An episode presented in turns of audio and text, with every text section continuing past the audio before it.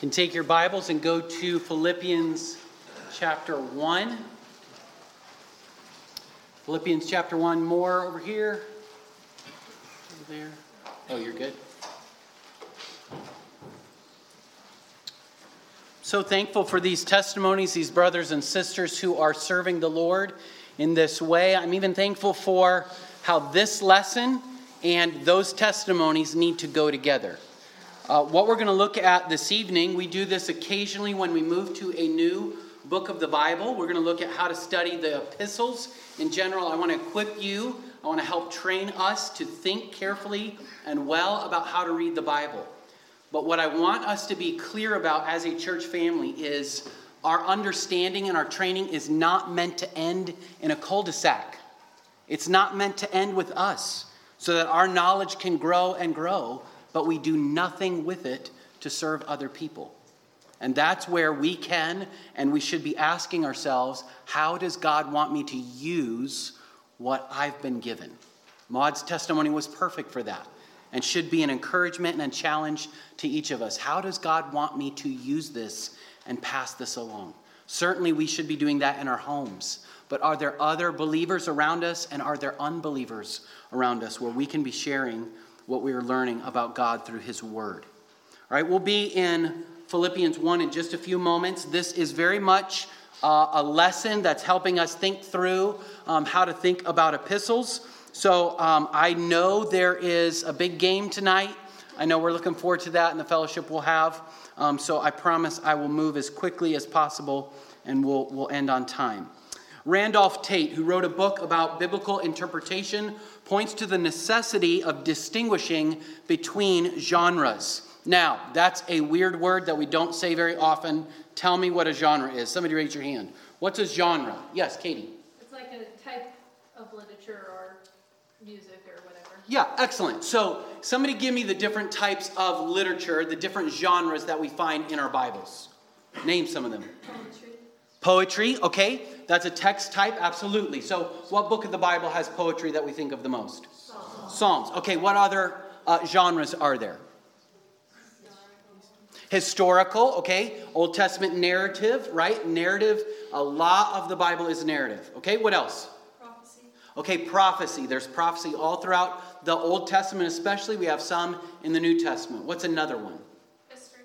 Okay, history, absolutely.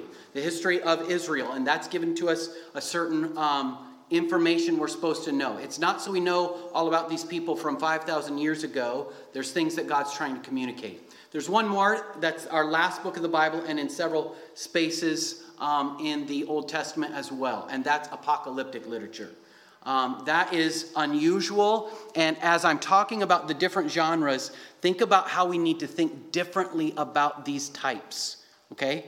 And the better we understand how they function and how they're different, it helps us read them and understand the message better. That's the whole point of this lesson tonight.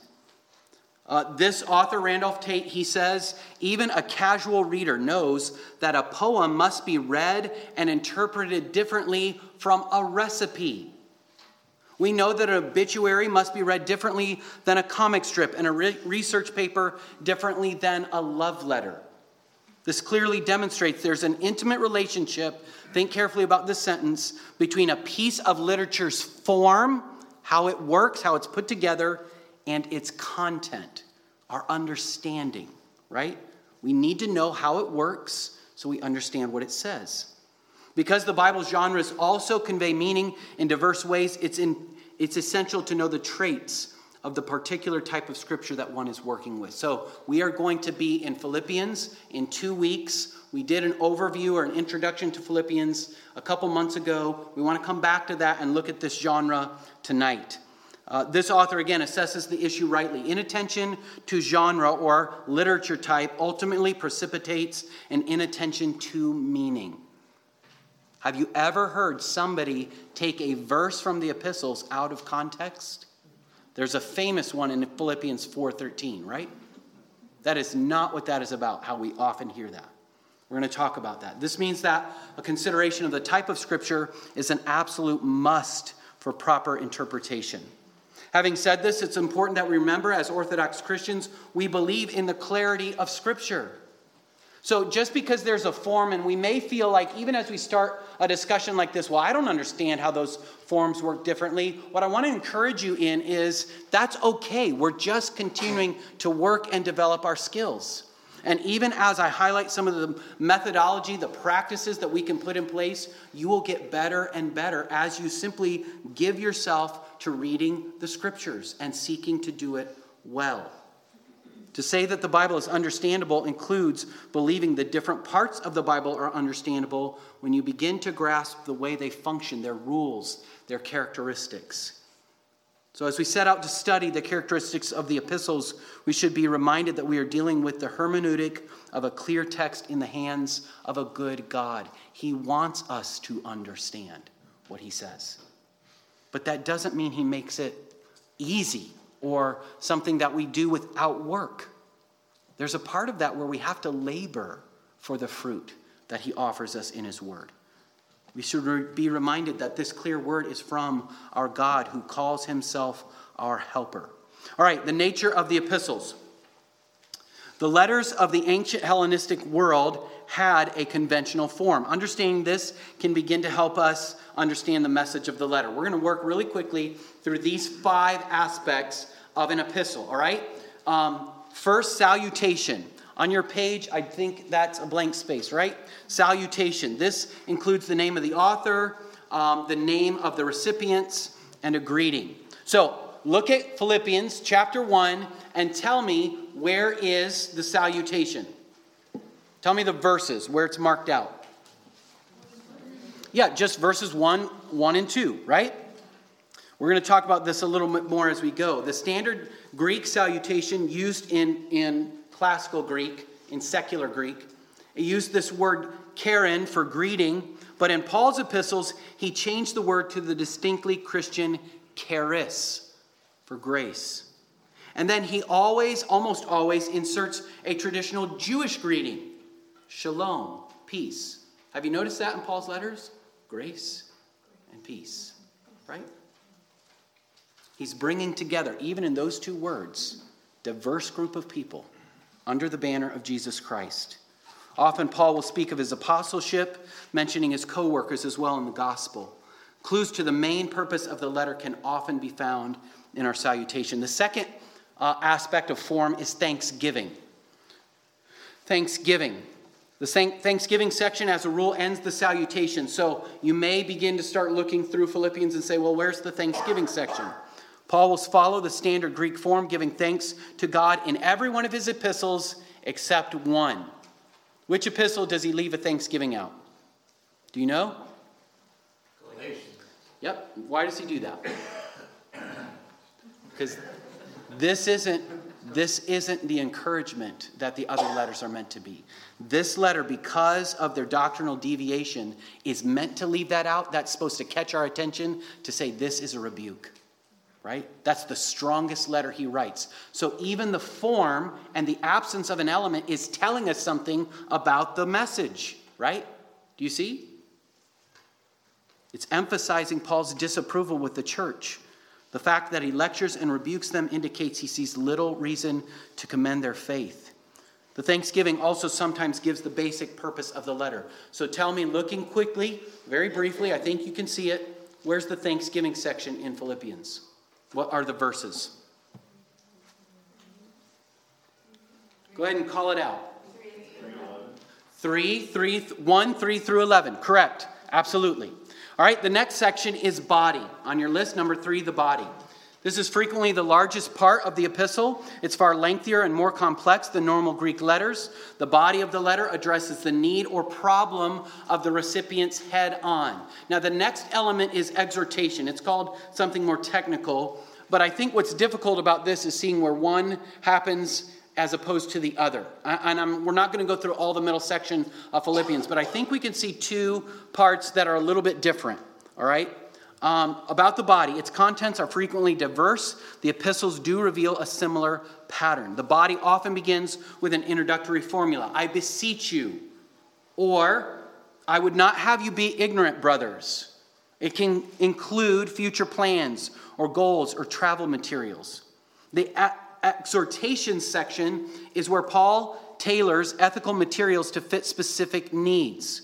So, one author notes that these act not as a rule book for solving every problem of life, rather, they are examples or illustrations of how the gospel is to take effect in the lives of those people being addressed. This material often includes lists of virtues and vices, prolonged exhortations, and instructions on a particular topic. So I just want to give you an example. 112 through 26 is part of the body of the letter. It's not immediately telling them what they need to be doing. But the exhortation then is found in 127 through 218. Have this mind in you that was also in Christ. That's an extended exhortation, right? And it seems like that goes back and forth a little bit in Philippians. That will be seen as we study the book. So, number three was body, number four is exhortation, number five is closing. The conclusion of the New Testament epistles share formal characteristics with those Greek letters in things like a wish for peace, a concluding autograph or the name again, and greetings from third parties. In addition, a benediction is placed where the farewell would have occurred in these Greek letters. So, another New Testament scholar refers to the epistles as the most basic of the genre categories. So, he's saying most of us are pretty familiar with these letters. Now, here's the problem we know a lot about the content, some of the particulars, I don't think we know very well how they fit together as a whole and what the overall message is. And therefore, we're in very grave danger of pulling them out and saying, I want this to apply to me in this way because it sounds really good here, and I can see where that might apply to my life. And what we're doing, that may or may not be right. But what we're doing is neutering the real message of the text. So we want to say, though I understand a lot about the epistles, I have portions of it memorized, I want to be careful to get the whole thing in mind before I start to section it out. Okay? So that's what we'll talk about next the historical context. There are a number of contexts that we could talk about. Historical interpretation seeks to understand the historical cultural context of an epistle. You need to know something about what's happening to them then. Okay? I'm going to give you an illustration of this. Some of you have seen this before. I want us to see it many times. This involves us asking important and interrelated questions about the occasion. So, here's what you need to know about epistles this word, occasion. What is the occasion that Paul is writing to? What's happening in the life of the Philippians that he's saying, I need you to hear this message? That will help you get the meaning. If you don't understand any of that context, it's just kind of words on a page, logical arguments, and run on sentences. And you're saying, Paul, why are you writing like that? Or you might be thinking, well, who cares? The New Testament epistles are occasional in nature. They were written to a specific people or churches dealing with specific issues. Here's the danger. Uh, I'm going to illustrate this in just a minute. Here's the danger of saying, okay, here's the text. Let me immediately run to application we miss the main message, and the text can't mean today what it never meant then. We need to know what it meant then. So that takes some work and some study and some patience and some understanding that immediacy and me individually is not the only thing that happens in the text.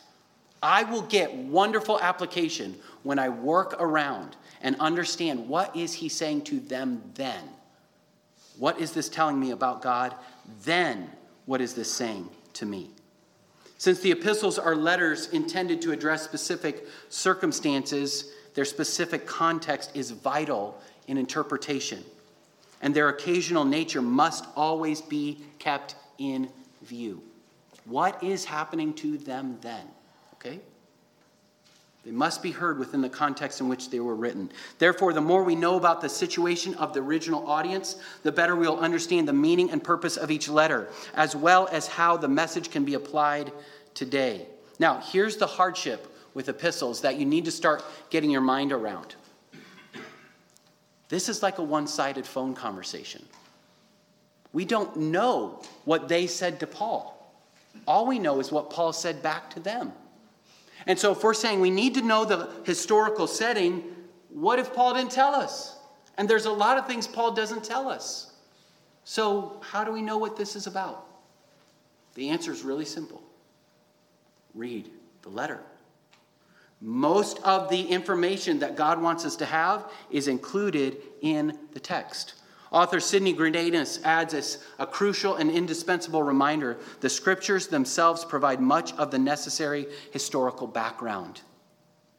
Pointing to the sufficiencies of Scripture, he writes Fortunately, the letters themselves frequently provide sufficient information for gaining a general idea of the historical situation.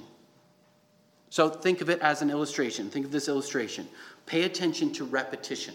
Pay attention to who's being addressed, the subject. Pay attention to the verbs. You're going to have to think carefully. You have to be a little bit disciplined. You have to grow in your skills. You have to stir up within you a desire to keep learning, not just assuming you know what's on these page these pages. So, one memorable example in our book of Philippians is the 16 occurrence of the word group for joy. But it's not just a stoic, don't worry, be happy. You need to understand what Paul is saying brings you joy. How do you have joy in hard circumstances? So, I want to draw you the picture that some of you have seen well, okay? Here's our text.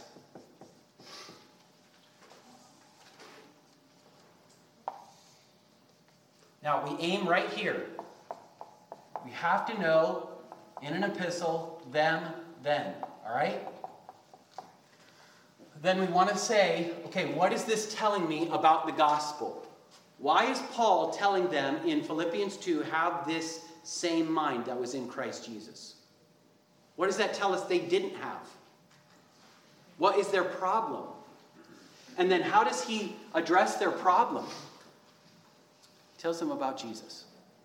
That's a great example of what we talked about a few weeks ago, right? He's telling them, have this mind. That's what they're to become, and he helps them get there by telling them who to behold, right? And then we come to us now at the end, right? So, this is helpful uh, lessons that we've gotten from Simeon Trust over the years. We worked through the first principles class. Um, that's available online um, as an elective. We did that over the summer um, we'll offer that again. But the phrase or the, the saying they say with this, that's I found to be very true, very helpful, it helps me slow down and be intentional, is the long way around is the safest way home.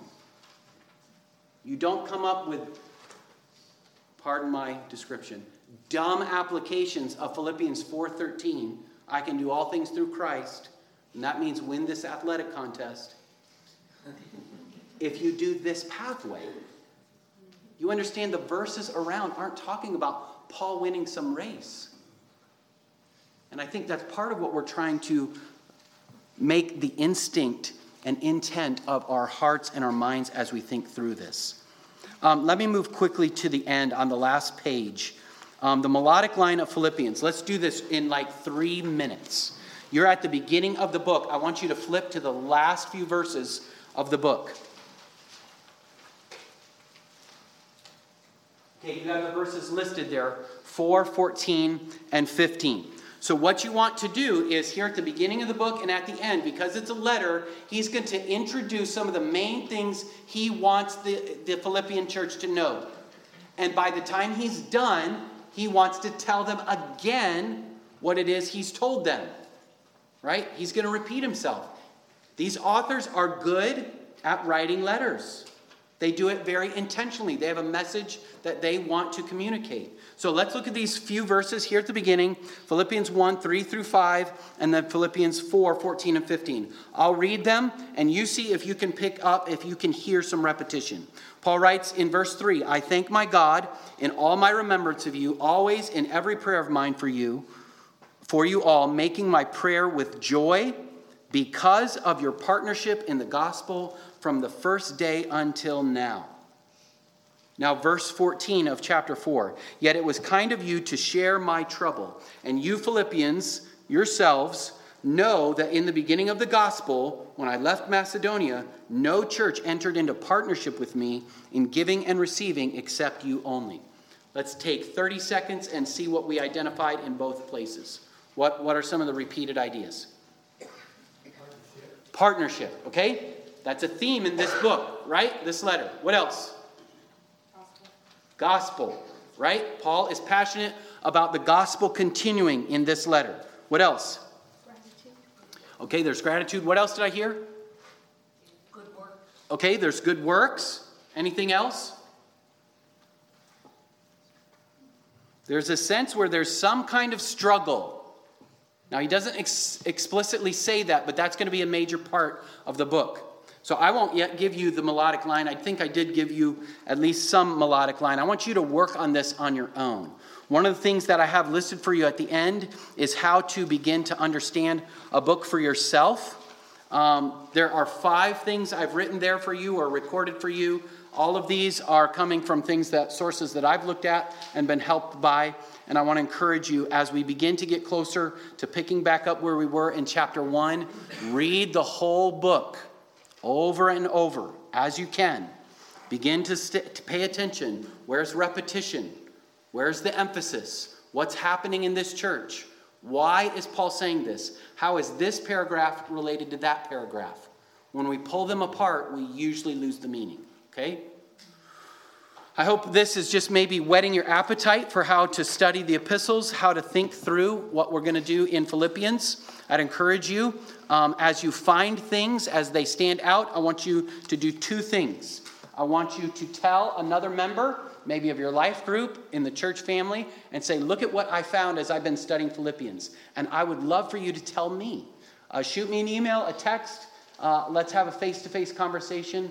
One of the most encouraging things we can do is tell each other what is God teaching us from His Word. Where are we seeing as we practice these skills God opening up His Word to us? All right, let's close with a word of prayer. It is 6:01, so I'm one minute late, but we're good. All right, you got about 29 minutes to get home. All right, let's pray. Father, thank you for your word. Thank you for this body. Thank you for the hands and feet that are going out to share the gospel. Lord, I pray that you would give us a deep conviction that we are not meant to end as a training center, but we are meant to go out and speak the truth to our neighbors and our loved ones and our friends and our coworkers. We're to build and encourage each other. We're to build each other up. So, Lord, may we use what we're learning for the sake of the advancement of the gospel, for the building up of the body, and all for the glory of God. In Jesus' name, amen.